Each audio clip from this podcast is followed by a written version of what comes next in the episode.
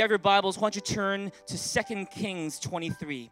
2 Kings 23. If you're wondering where 2 Kings is, 2 Kings is in the Old Testament, sort of in the middle of the Old Testament. There's 1 Kings and then there's 2 Kings. We're going to be in 2 Kings today, chapter 23. We're looking at the first few verses of chapter 23 of 2 Kings. And praise God, how many of us know that 2018 we have a theme here at Thrive Church. It's called Expand Your Territory. Everyone say, Expand Your Territory. And what do we mean when we say expand your territory? Is that when we say expand your territory, we mean it in two ways. The first way we mean it is that expand your territory is a prayer to God.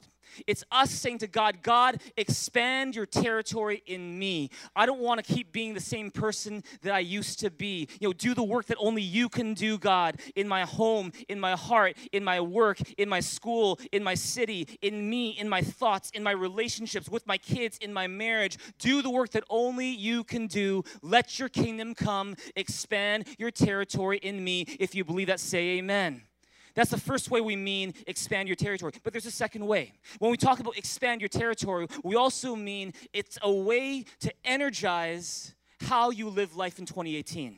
Expand your territory means I'm not going to live life the way I used to live it. I'm not going to live it all in fear and worry and doubt and anxiety, but I'm going to live 2018 with faith, believing that the best is not behind me, but the best is yet to come. Amen. And when you say expand your territory, it's saying, you know, I'm not just going to live for myself, for my own desires, my own dreams, my own comfort, my own convenience, but I'm going to live my life for a purpose that is bigger than me. I'm not going to live just to be blessed, but I'm going to be blessed to be a blessing. I'm going to live outside of my bubble, live outside of my comfort zone. I'm going to take risks and dream dreams that maybe I've never done before because I want God to expand me and my territory. It's about expanding your life, expanding your mind, expanding expanding your love for God, expanding your love for people. It's about expanding your territory. Come on, if you believe that God wants to expand your territory in 2018, give him a big, big, big hand in this place right now. It's time to expand your territory. Turn your neighbor and say, expand your territory. Awesome. This morning, I'm here to share with you a message that is hugely important if you want to see God expand your territory in 2018. And the message I'm here to share with you is called Revival Road. Revival Road. Revival Road might sound like an ice cream flavor. Can I get a scoop of Revival Road, please? Or it might sound like a song, you know, Revival Road, like, like, like some kind of rock band song. But the fact is, this revival is a word that you will sometimes hear spoken in churches among Christians. But what exactly is revival? Why don't you write this down? What is revival? Revival is a spiritual awakening that takes place in a group of people. It's, a, it's an awakening spiritual that happens in a, either a family or a home or in a church or a city or even a country. And when we talk about revival, what we mean is this is that where there is revival, people become more passionate about worshiping God. Where there's revival, people become more focused on pleasing God. When, when there's revival, people are more inclined to, to confess their sins and admit their mistakes and to seek God's help. Where there's revival, people are more courageous to share Jesus with others. Where there's revival, there are better, healthier relationships. Where there is where, where there's revival, there's a sense of joy and hope in your life, a sense of God's presence pervading your life, re- relationships become healthier and happier where there is revival. Everyone say revival.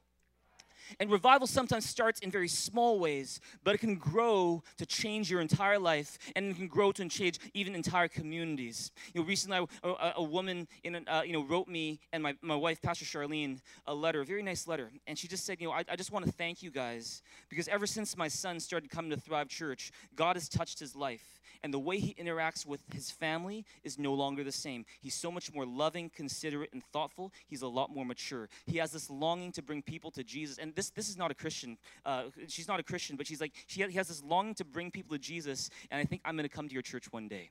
See, that, that's, that's revival happening in one person's life. And here's the thing deep down, every one of us, whether we know it or not, whether we admit it or not, is that each one of us longs for revival in some way. We want a sense of God's presence in our lives. We want a sense of God's hope and confidence and joy in our lives. We want our relationships to be healthier and happier. We want to live lives where we are pleasing God and worshiping passionately. We want to be people who are humble, who admit our mistakes mistakes. We want to be courageous and share Jesus with others. Deep down inside, I mean, every single one of us wants a revival of some sort. Now, how do you get that?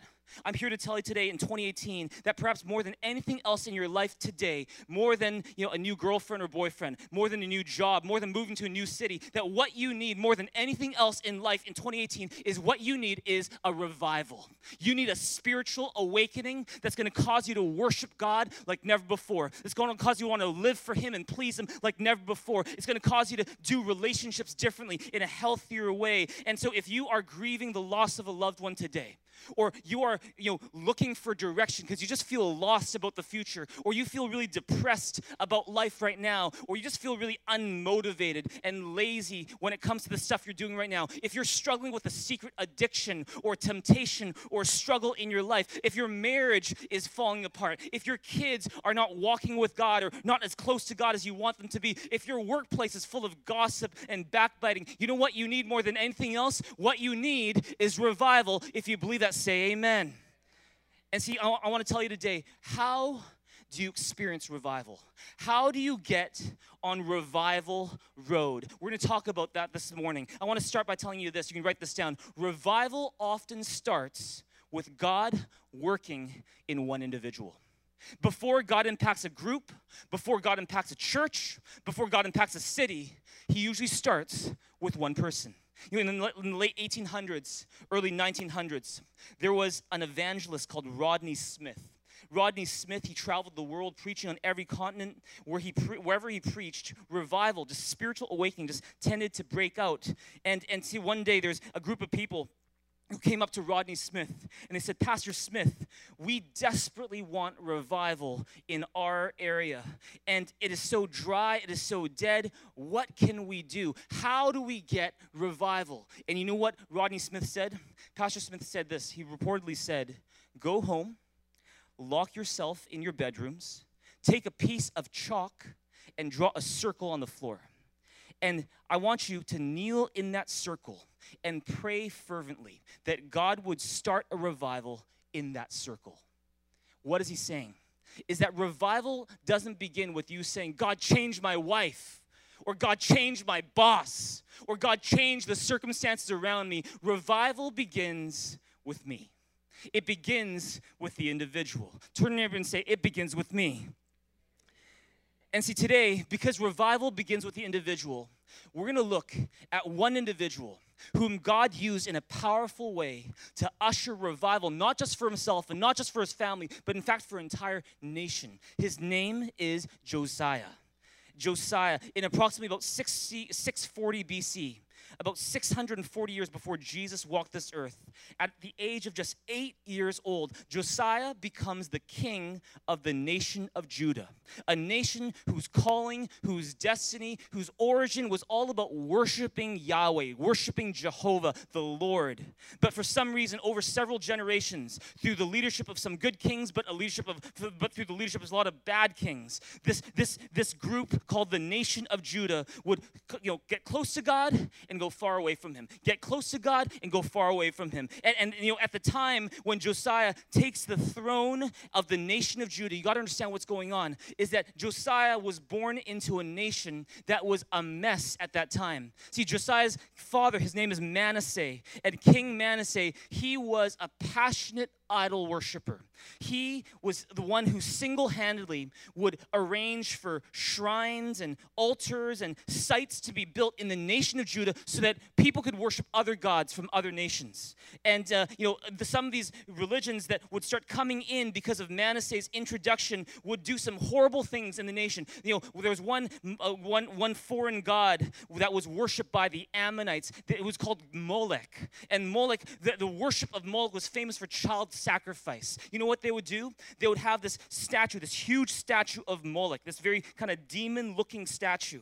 And, and it would be standing there with big arms this way. And in front of the statue, they would build a huge pit. And in front of the pit, what they would do is they would, inside the pit, they would build a huge bonfire. The largest fire you've ever seen, just a huge wildfire is inside the pit. And what they would do is because they believed that Moloch was a god of prosperity. And so they thought, you know what? What we're going to do is you, we're going to we're going to we're going to child sacrifice. We're going to sacrifice infants and babies to Moloch in the hopes that he's going to bless us financially. And so what they would do is that they would put these babies, these infants, into the hands of the statue Molech. And then the fire would grill and burn these babies alive. That was the worship of Moloch. And what they would do is they would play these big drums,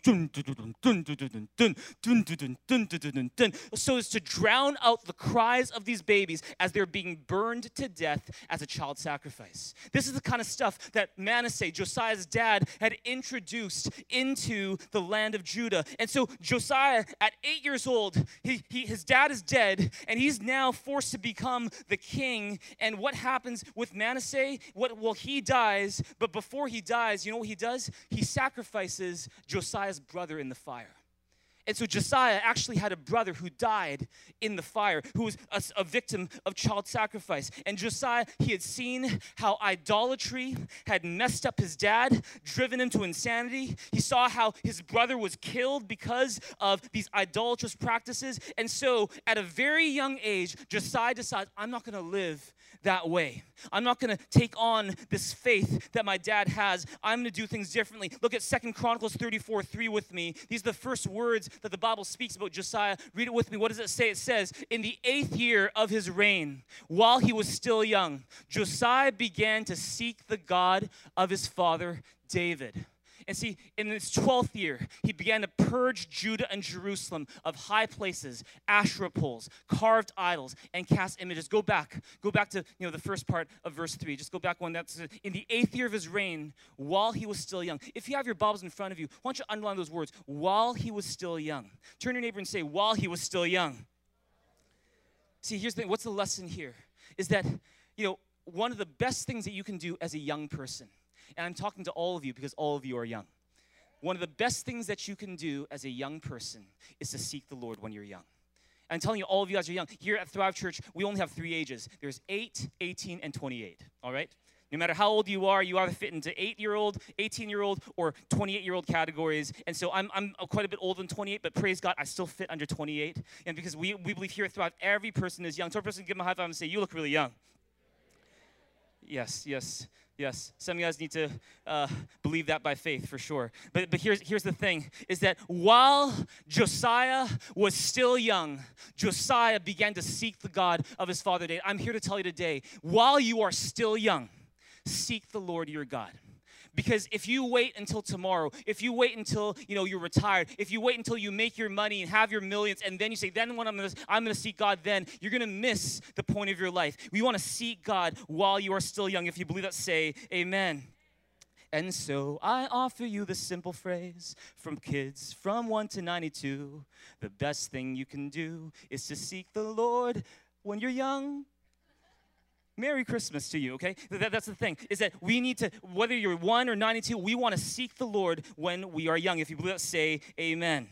Amen. And see, here's the thing today is that today we're looking at the life of Josiah, who sought the Lord when he was young. At eight years old, he becomes king of Judah. At 16 years old, he starts to seek the Lord while he is young. At 26 years old, Josiah begins a campaign to repair the temple of the Lord, where his dad Manasseh had brought in so many shrines and altars to worship other gods, turning it into a place which where the, where the Lord was not being worshipped worshipped. And while they are repairing this temple, fixing cracks, fixing pipes, all of a sudden they come across a book that has been lost for a generation. What that book is, is called the Book of the Law. It is the first five books of your Old Testament Genesis, Exodus, Leviticus, Numbers, Deuteronomy. It's called the Book of the Law. It's also called the Pentateuch. And the reason why it was so, you know, such a, such a, a surprise to see it was because Josiah's father Manasseh had made it a point to try to drive out all the worship of God. And so for a generation, people had not seen a Bible. For a generation, people had not seen the Book of the Law. And when Josiah, he starts to read this Book of the Law, his heart is moved to tears tears. He tears his robe, and in an act of mourning, he declares, Man, me and my people, we have not been doing what this book of the law requires. And from that point on, Josiah starts to take several steps that help to usher revival in the land of Judah. And we're going to talk about three of them today. If you receive my game sharing emails every morning, you'll notice I've already talked to you guys this morning about some of them. Today, I want to focus on three more today of steps that Josiah took to usher revival revival into his land. And if you want to see revival in your life, if you want to see revival in your home, in your workplace, in your small group, then what you need is to do the same three things we're going to talk about today. I call this part How to Get on Revival Road. Three stops on Revival Road. Why don't you write this down? Number one is this reunite with God's people if you want to get on revival road, the first thing you need to do to experience revival is to get connected with God's people once again. Second Kings 23, 1 to 2 says it this way. Read with a loud voice. 1, 2, 3, it says, Then the king called together all the elders of Judah and Jerusalem. He went up to the temple of the Lord with the men of Judah, the people of Jerusalem, the priests and the prophets, all the people from the least to the greatest. Everyone say, All the people. See, the king, Josiah, he calls together all of the elders, all the leaders of Jerusalem, all the leaders of Judah. He gets the prophets, the priests, he gets everyone from the least to the greatest, the youngest to the oldest. He gets them all together, gathers them together, and he gets them into church. He gets them into Christian community. He starts to get them to worship God. And it's because if you want to experience revival, the first thing you need to do is reunite with God's people. You know, I was speaking with one of our small group members, uh, Derek, who just got baptized earlier today. And he was telling me about how, uh, as a kid, he went to church. But his family, after a while, stopped going but still, as he got older, there was still something in him that, that always thought, you know, I'm, I'm going to go back to church one day.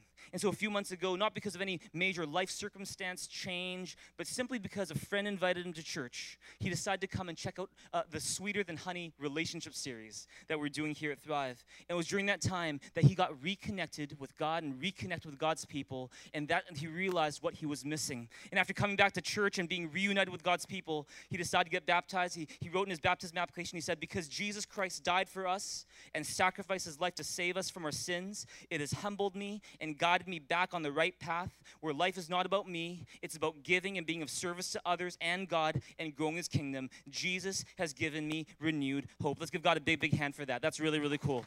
Amen and he got baptized earlier today and he wrote you know to me baptism shows that i'm choosing to receive god back into my life it shows that my faith is renewed and that i am a believer if you believe that say amen see what caused revival in this, this young man's life. It was that it all began when he got reunited with God's people. He'd been away from church and away from God's people for a while, but he got reconnected. And as a result, something was stirring in his heart. Revival was starting to happen in his heart. And you're going to find this very often the first sign that a person is coming back to God is they come back to church. That's one of the first signs. You know, one of the first signs that a person is straying from God? They stop coming to church it's usually one of the first signs, first indicators of where you're at with God is your commitment to a church. You know, the, the Bible says that the church is a body made of many parts. And you know, you and I were all part of that body. If I, you know, say you're a hand, you're a hand in this part of the body, you're a good-looking hand, you know, and and say I cut that hand, or say you cut that hand off the body. Let me ask you this question: What's going to happen to the body? It's going to hurt, right? It's not going to be as effective as it could have been. It's going to find a way to heal and to move on. But what's going to happen to the hand? That hand is going to shrivel up and die.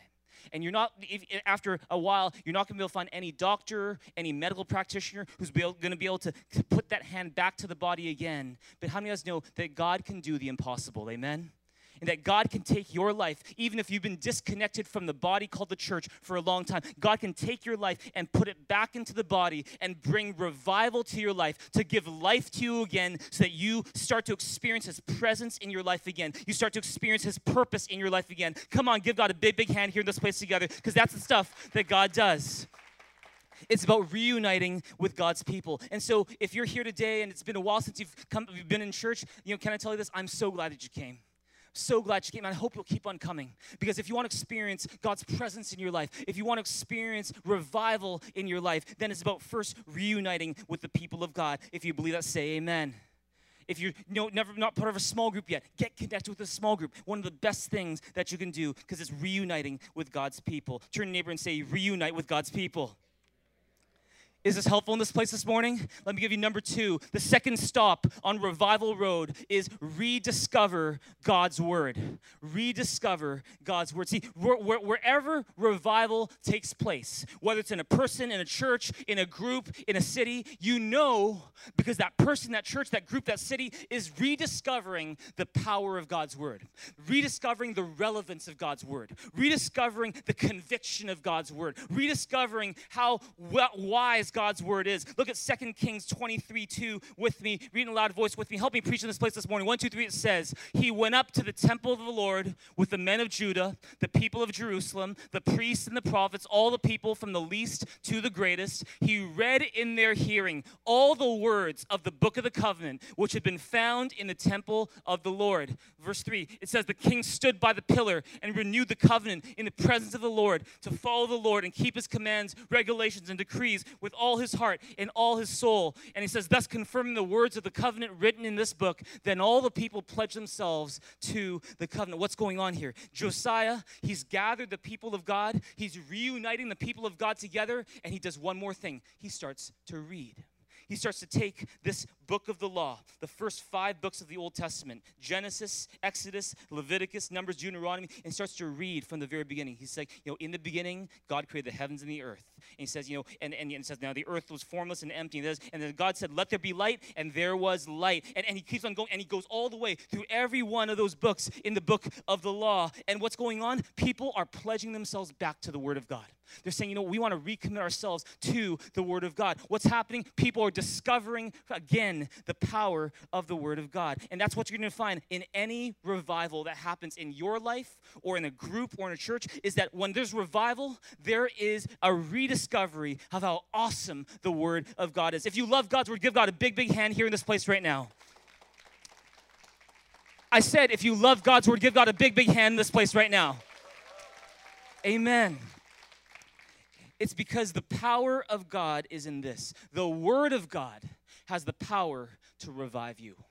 You know, there's something about the Word of God that brings life to us that nothing else can you know, like sometimes when I turn a, turn the radio on to you know 103.5 or 95.3 or or talk radio, I, will be listening and I'll be you know in, in, interested in some stuff. But then sometimes I'll turn it on to some preaching of the Word of God, and you know, what, you know what? The impact that it has on my faith and my heart is totally different. The Word of God has this power to revive you, like Jesus says, "Man cannot live on bread alone, but on every word that comes from the mouth of God." Just as God created the heavens and the earth with His Word, God can create and recreate recreate and revive your life with his word as well. If you believe that, say amen.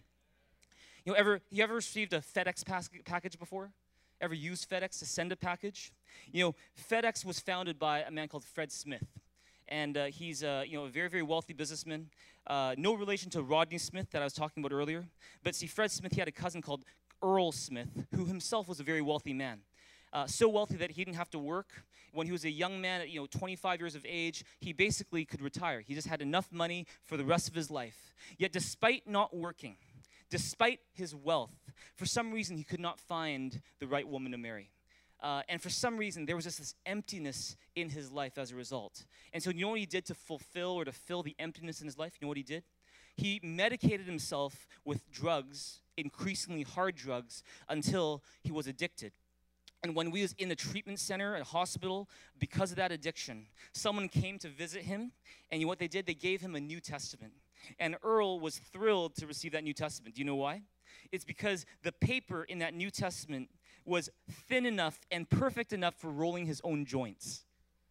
And so he would, he would go, he would, he would take, a, he'd rip a piece out of his Bible, uh, that is his New Testament. He'd, he'd, you know, take it out of Matthew. He'd, he'd, you know, like, he'd roll it up. He'd smoke it. Right? And then he, he basically smoked through Matthew, Mark, and Luke, okay? Until he got to the book of John. And for some reason, he decided maybe I'll read before I smoke it. And he starts to read the Gospel of John. And when he starts to read the Gospel of John, though he had gone to church as a kid, it's as if he was reading the Gospel of John for the very first time. He started to read these promises that Jesus would speak. You know, I'm the way, the truth, and life you know, no one comes to the Father except through me. I'm the bread of life. He who, he who believes in me will hunger no more. And, and, and he, was, he was reading all these different promises.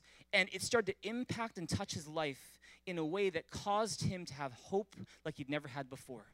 And just through reading the Gospel of John, there in that hospital, he became a Christian and he experienced revival. And he was gone, he, and he eventually shed that addiction to drugs. Once he was, uh, while he was still picking up his, the pieces of his life together, one day he met this girl called Tommy. Tommy, she was a very beautiful woman. She, she was a model. Uh, she was also a very intelligent woman. She had numerous degrees in psychology. She was a, a professional psychologist. And, you know, she would talk with Earl and say, Earl, I don't understand it. It's like your life right now is still a mess. You're still picking the pieces of your life together. And yet you have this peace about you. And I look at my life and I've got everything that a woman you think would need. I've got a good job, you know, my life is sorted out, you know, but why is it that you are so much happier, more peace than me? And it was through those conversations that Earl eventually led this girl, Tommy, to Jesus Christ. And all of a sudden, it was if when she received Christ into her life, she realized the missing piece of her life. Eventually, in fact, you know, Earl and Tommy uh, started to date. They got married, and both of them started attending uh, seminary school together uh, to become people who would serve God with their careers. See, what happened there? Earl found the Word of God that revived his life, and then he found a woman of God who became his wife. Amen. It was the Word of God and then the woman of God that came into his life. And in the same way, the reason I tell you that is because God's word has the power to revive you. Look at Psalm 19, verse 7 with me. 1, 2, 3, it says, The instructions of the Lord are perfect, reviving the soul. The decrees of the Lord are trustworthy, making wise the simple. What does it say? It says, The instructions of the Lord revive the soul. God's word has the power to revive you. Psalm 119, 25 says it this way it says, I lie in the dust, revive me by your word. Everyone say, Revive. Look at Psalm 119, 107. What does it say? It says, I am very afflicted. Revive me, O Lord, according to your word. And look at another translation of it in the message translation. What does it say? It says, Everything's falling apart on me, God. Put me together again with your word. See, God's word has this power to revive you, to encourage you, to comfort you, to restore you, and to put your life together again. When your life is falling apart, the Word of God is there to put your life together again. If you believe that, say amen. And, and, since God's word has the power to revive you, it means we need to spend time in God's word. We need to spend time reading the word of God, reflecting on the word of God, hearing the word of God, memorizing the word of God. Let me ask this question How much time do you personally spend in the word of God? Because, you know, let me tell you this there is no revival without the Word of God. Praise God.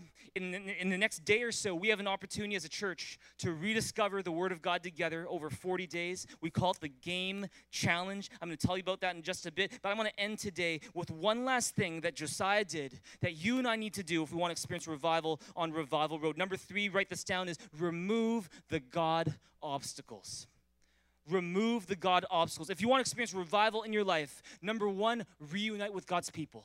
Number two, rediscover God's word. Number three, remove the God obstacles. See, the third thing that Josiah does to usher revival in his nation of Judah is he begins to remove the God obstacles in his nation. What are God obstacles? Have you heard that before? It's a, it's a phrase that I've just coined, which stands for anything that gets in the way of your relationship with God.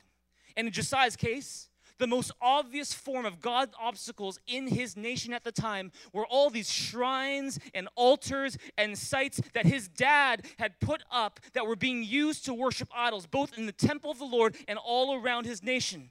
And so in verses 4 through 20 of chapter 3, 23 of Second Kings, we read of how Josiah, he's now going from place to place area to area, site to site in his nation to destroy and take away those shrines, altars, and sites. Look, for example, at verse 4. Look at verse 4 with me. Read in a loud voice with me. Help me preach right now. One, two, three. It says, The king ordered Hilkiah, the high priest, the priest next in rank, and the doorkeepers to remove from the temple of the Lord all the articles made for Baal and Asherah and all the starry hosts. These are different idols that were worshipped. Look at.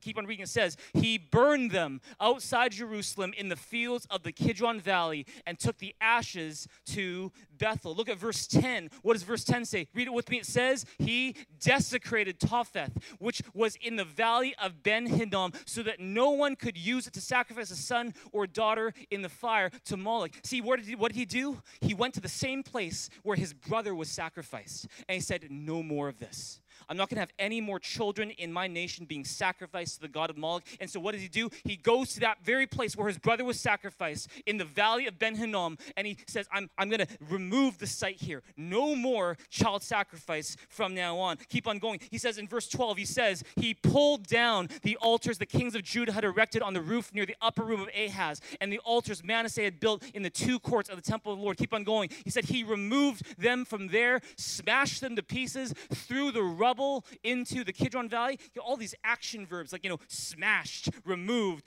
break down, pull down. In fact, you're not going to find more action words, verbs in one place than right here in the Bible. That's the one place right there. Keep on going. It says, The king also desecrated the high places that were east of Jerusalem on the south of the hill of corruption. Stop right there. Stop right there. What's the hill of corruption? Do You know what the hill of corruption is? The hill of corruption was not always called the hill of corruption. You know what the hill of corruption is? The hill of corruption is called the Mount of Olives. And the hill of, but it became a place where people would worship and sacrifice to all sorts of gods. What they would do, they, they, they, had Moloch there, the one that they would sacrifice children to, different, different types of gods. Look at that. Look at verse, uh, next, next one, 13. It says, The one Solomon, king of Israel, built for Ashtoreth, that was one of the other goddesses, where a lot of vile stuff was taking place. Chemosh, the god of Moab, and of course Moloch, the detestable god of the people of Ammon. And you know, so Josiah, he goes to this place called the Hill of Corruption, and he removes all the sites, all the altars, all the shrines. He removes them all. And how many know that, that 600 years later, someone else by the name of Jesus, he would use this hill of corruption and turn it into a place of prayer. You guys know that?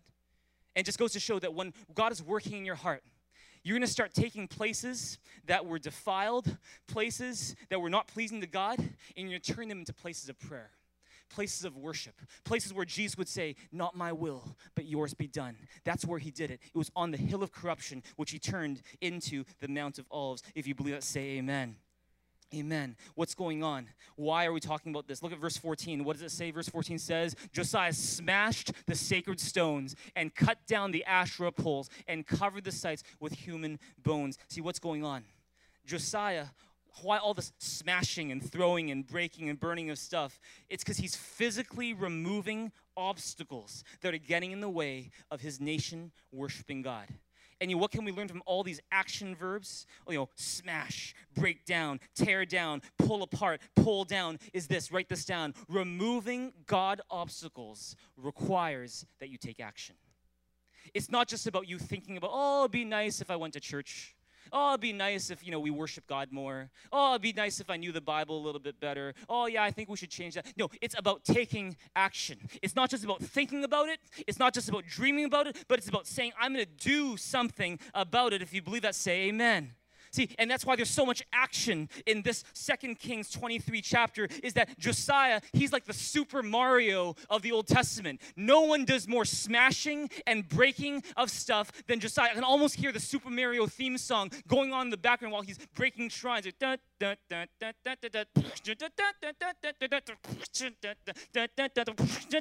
And, and he's just doing all those things. Is that a little too, too childish for you guys? Is that a little too childish? Maybe I'll use a bit, a, bit, like a, like a, a, a, a, a rougher or tougher song. How about, uh, how about, you know, have you guys seen Justice League? That, the film Justice League? Oh, there, there's a theme song there that I love. It's a Beatles song called Come Together. You guys know that?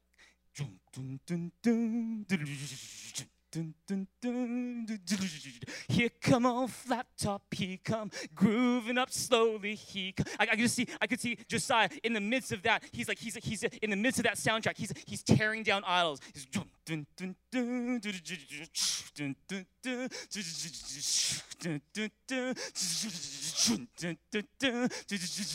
here come on flat top, he comes grooving up slowly. He comes juju eyeball, he comes holy roller. He got hair down to his knees. Got to be a joker, you just do what he please. Ow! Amen. See, What's he doing? He's taking action. Everyone say, take action. take action. See, what, what is that? See, if Josiah were to do that in our day here in Vancouver, Canada, you know what people would say? That guy is a bigot. That guy is intolerant. That guy is dangerous. And that guy certainly is not politically correct. Why can't you accept all religions in your land, Josiah? But here's something you need to understand Josiah, he had seen personally how worshiping idols had destroyed his family. He's seen how worshiping idols resulted in his father going insane. He saw how worshiping idols resulted in his brother being sacrificed in a fire. He, he saw how worshiping idols resulted in a nation that was supposed to worship God now constantly being attacked by other enemies because they were worshiping other gods. And that's what you're going to find is that when you're not worshiping God, you're going to find that it's so easy to be attacked by the enemy. You become vulnerable to enemy attack when you're not worshiping God, when there's no revival going on in your life. And see, Josiah, he'd seen the fruit of these different gods that his dad and the nation had worshiped, and he realizes the fruit of this kind of worship is rotten. And he quickly realized that not all gods are created equal. And when Josiah, at 16 years old, he starts to seek the Lord, from 16 years old, he realizes there's a difference that the Lord makes. That when I worship God, it's not like that other stuff. It doesn't bring death, it brings life. It doesn't bring fear, it brings faith. It doesn't bring anxiety, it brings peace. It doesn't bring fear, it brings courage. And, and he starts to experience how personally there is a, a confidence, a hope, a joy, a peace that I experience, Josiah saying, when I worship the Lord. And I want everyone I know to experience that. That's what we were made for. If you believe that, say amen.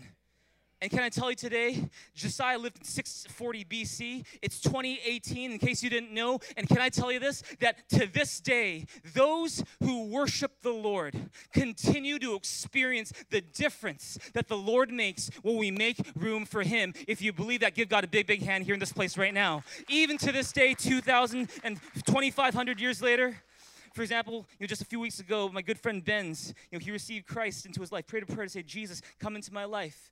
And, uh, and he got baptized earlier today. When I asked him, you know, just a couple days ago, like, what, what made you decide to get baptized? He said, you know what? In Jesus Christ, uh, I have a peace that I've found, I have not found anywhere else. That's what he said. There's a peace in Jesus that I haven't found anywhere else. And here, you know, to tell us more about the difference that worshiping the Lord has made in his life, I just want to right now invite Joey to come up. Joey's going to share a little bit of his story and why he got baptized today. Let's give Joey a big, big hand today, this morning. Let's do that right now. Thank you, Pastor JB, for giving me this opportunity to share a little story between me and God. So, uh, I'm an entrepreneur. I started my own business about 13 years ago. And just like all the other young entrepreneurs, we believe we, future is in our hands. We believe we're going to change the world. I'm just like one of them. I believe that I control my own destiny. I believe that only I have a say in my life. I make my own decision. It's all about me. So fast forward, 13 years after today, obviously I didn't change the world. However, with the support from my employees and all the customers, I did build a pretty successful business. About four months ago, September 2017, I decided I'm selling the business. So during that, you know, due diligence period, or we call it like negotiating period, I started losing confidence. I feel that I was alone fighting against the powerful buyer for the best interest you know, of my company. And also during that period, I was not allowed to talk to anybody about a transaction. So I feel that I was betraying my employees, my suppliers, my customers who has been supporting me since day one. I couldn't talk to anyone. I had lots of pressure and, and causing me, you know, keep awake at night. So I tried to talk to God. I prayed, even though I didn't know how to pray at that time. But I could feel that God was listening. And I could feel that He responded. He didn't tell me how to do things or what to do, obviously. But I could feel that He gave me peace and He gave me strength and courage to handle all kind of challenges that I was having at that time. I also could feel that he was kind of holding my hand, helping me deliver the messages to all the employees, to all the people who I care of. And successfully, the, you know, the transaction was done in October last year, you know, smoothly and successfully.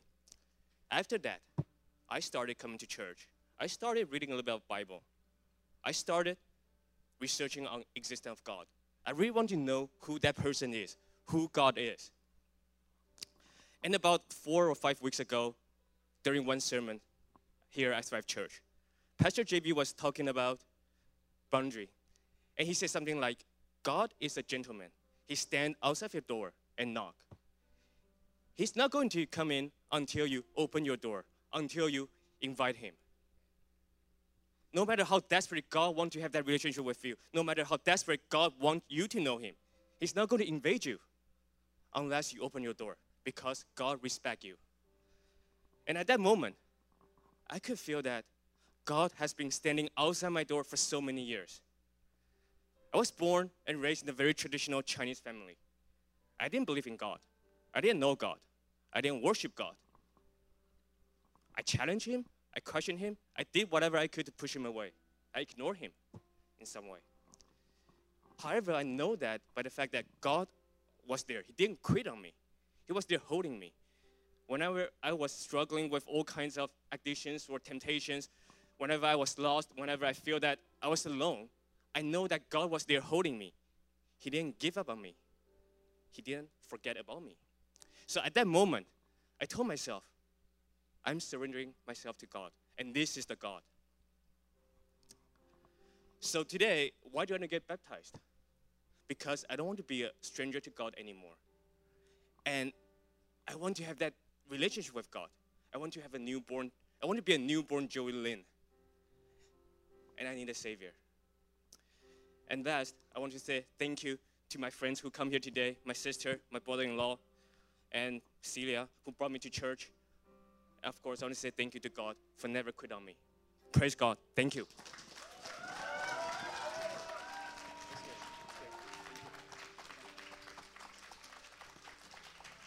One more time for Joey. Let's give him a big hand right now.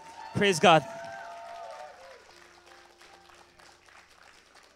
Tell your neighbor and say, What a difference the Lord makes. Today we've been talking about removing obstacles, and how many of you guys know that really is what the gospel is all about? Is that, you know, if you study other religions, you're going to find that it's like an obstacle course if you want to reach God, you have to climb over this, you have to do this, you have to pray this way, you have to do that, you have to, you know, go, go to the certain place, you have to, you have to do all these different things to kind of get to God if you can pass all the obstacle courses. The, the, the thing about Jesus that makes him so different is he doesn't give you an obstacle course that you have to somehow by your own strength get through to make to God. He knew that all of us, we already have enough obstacles to God as it is. All of us, we are already separated from God because of our sin. All of us, we have no way of reaching God no matter how hard we try, no matter how good we think we are, no matter how good we try to be. That no, not, not, there's not a single one of us who can get to God on his own. But because God loved you, and because he got, God loved me, he sent Jesus Christ for us. He said, I'm going to get Jesus, my son to be born into this world and to live the life that none of you could live. I'm gonna, I'm gonna have my son do the obstacle course, and he's gonna do it perfectly. Better than any American ninja, better than any kind of competition. He's gonna do it all. He's gonna do it all. He's gonna do it in perfect time. And because of that, if anyone puts their trust in Jesus Christ, then that perfection is given to you too that acceptance is given to you too. Forgiveness of your sins given to you. Because Jesus, not only would he put himself through that obstacle course and make it in perfect time, he would also die on the cross to pay for your sins so that nothing ever will have to separate you from God again. Come on, give God a big, big hand here in this place. That's what Jesus does. Come on, give God a big shout in this place right now. Come on. And the Bible says if you will trust in Jesus and put your faith in Him, that your sins will be forgiven. God gives you a brand new identity, a child of God, and He, he gives you a brand new life, a life and a relationship with Jesus. What a difference the Lord makes if you believe that, say amen. And when you worship the Lord, the effect of that is love, joy, confidence, peace, wisdom, strength perseverance. And so today I'm going to ask you this question, which is God has already sent Jesus Christ to remove every obstacle that He can remove so you could be with Him. Are there any other obstacles today that you need to remove so you can have a close relationship with God in 2018? You know, maybe it's not necessarily an idol that you are physically bowing down to and you know presenting oranges to. You know, maybe maybe it's something else that you're bowing down to. Maybe it's money. Maybe it's your own popularity. You're just consumed by that.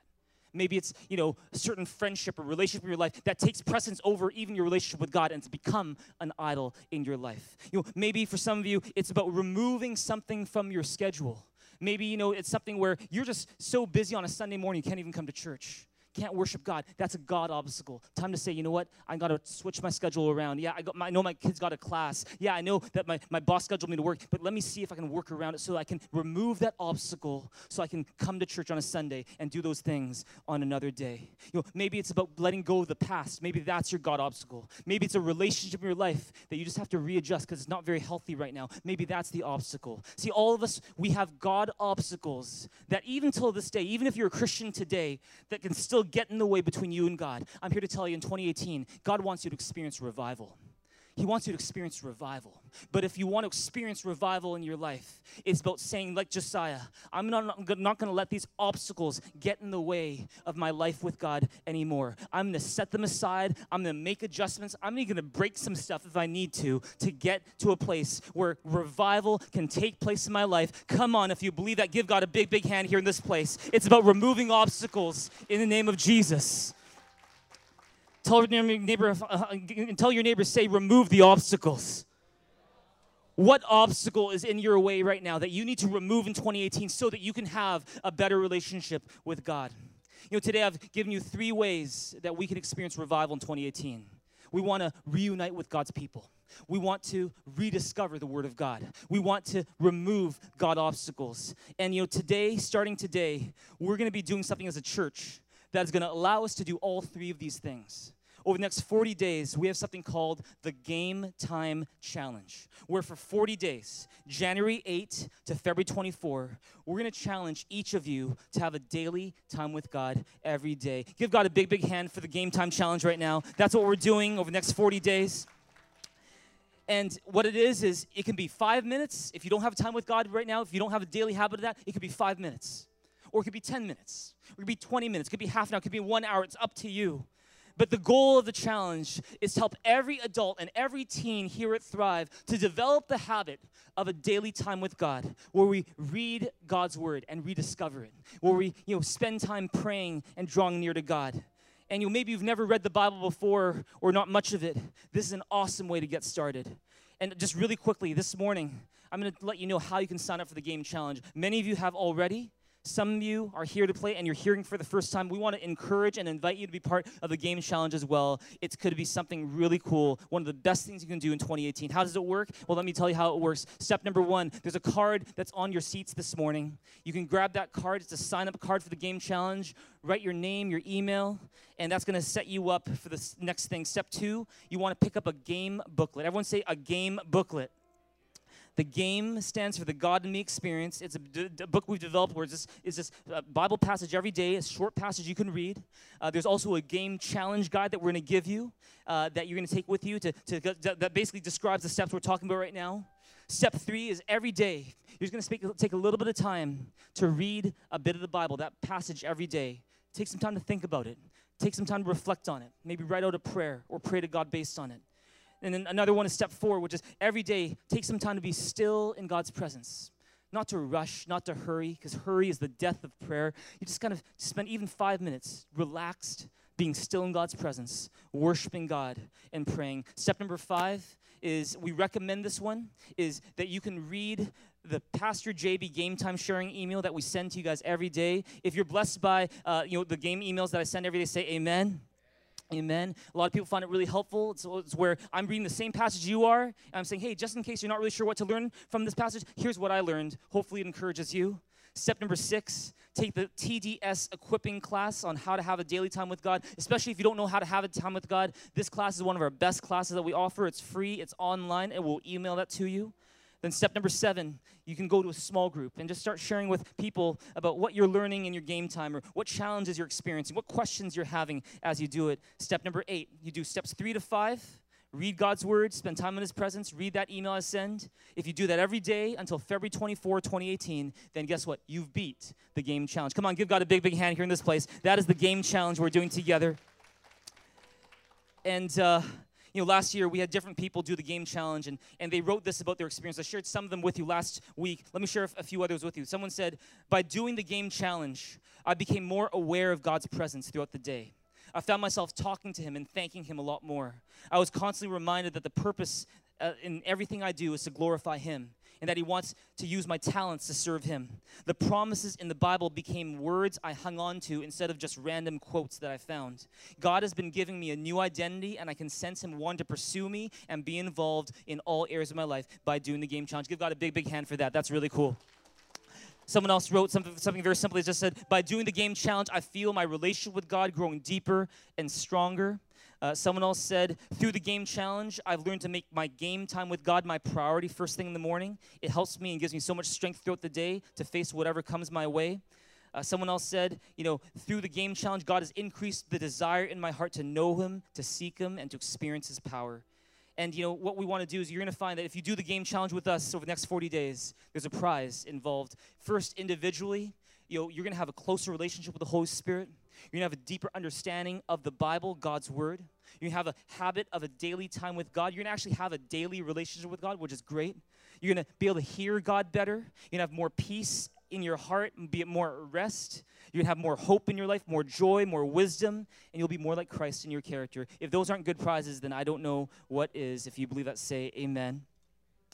And so I want to encourage you to sign up for the game challenge this morning. In, fact, even while I'm talking right now, right now is the time where you can grab your, your sign up form and start writing. Use that really good Thrive pen that's on your on your seat and start signing up for the game challenge. We'll be collecting those sign up cards in just a minute.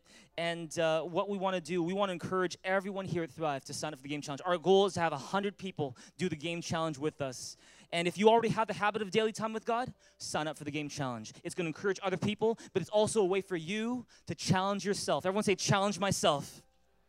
Challenge yourself to do something that maybe you don't normally do in your time with God. Maybe you already have a time with God, but I'm going to challenge you. Say three days a week. See if you can pray for half an hour straight.